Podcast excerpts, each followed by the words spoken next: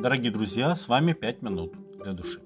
В поте лица твоего будешь есть хлеб, доколе не возвратишься в землю, из которой ты взят, ибо прах ты и в прах возвратишься.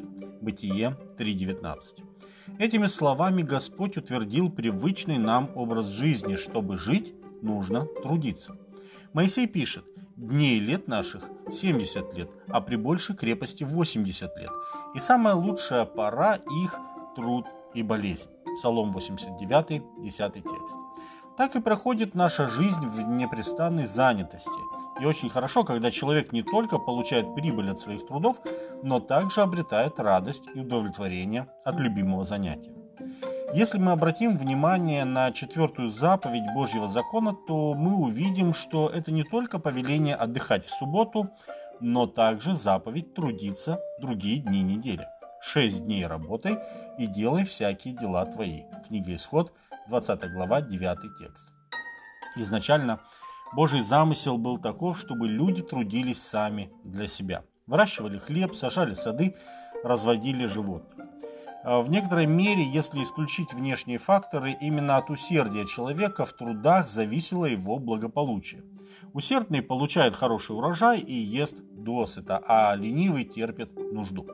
Со временем люди стали применять наемный или даже рабский труд, когда работал один, а основную прибыль получал другой.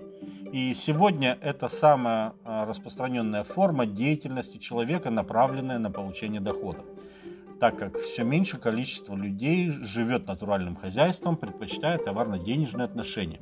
Деньги таким образом превратились в универсальное средство обретения благ. За них можно купить сейчас все что угодно.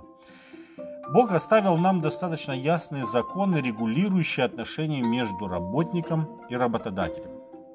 Тем, кто нанимает людей, Господь говорит, не обижай ближнего твоего и не грабительствуй. Плата наемнику не должна оставаться у тебя до утра. Левит 19.13. Бог запретил без всякой причины задерживать заработанное. Иаков говорит о бедствиях, которые постигнут тех, кто наживался на обмане работников. Золото ваше и серебро ваше изржавело, и ржавчина их будет свидетельством против вас, и съест плоть вашу.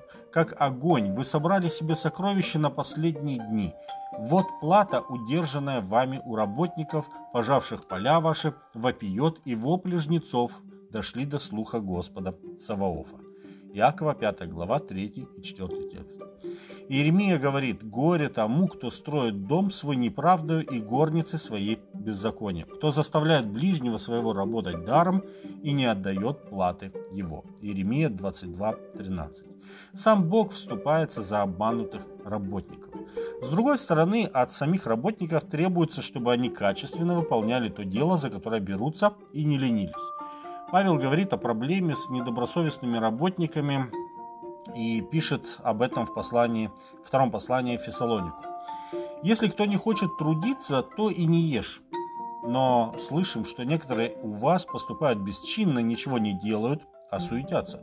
Таковых увещеваем и убеждаем Господом нашим Иисусом Христом, чтобы они, работая в безмолвии, ели свой хлеб.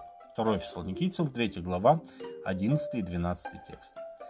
Кому-то может это показаться несправедливым, но нам никуда не деться от того, чтобы трудиться. Либо трудиться для себя, организовав бизнес, либо помогать зарабатывать другим, работая у них. Каждый выбирает сам, где себя применить, исходя из своих возможностей и желаний. Но ясно одно. Самый бесперспективный путь – это ничего не делать и никуда не стремиться. Пусть вас, дорогие друзья, поддержат слова Моисея, раба Божия из 89-го псалма, говорящие о помощи Бога в наших трудах. Да явится на рабах твоих дело твое, и на сынах твоих слава твоя, и да будет благоволение Господа Бога нашего на нас, и в деле рук наших споспешествуй нам, в деле рук наших споспешествуй. Псалом 89, 16 и 17 текст. С вами были 5 минут для души.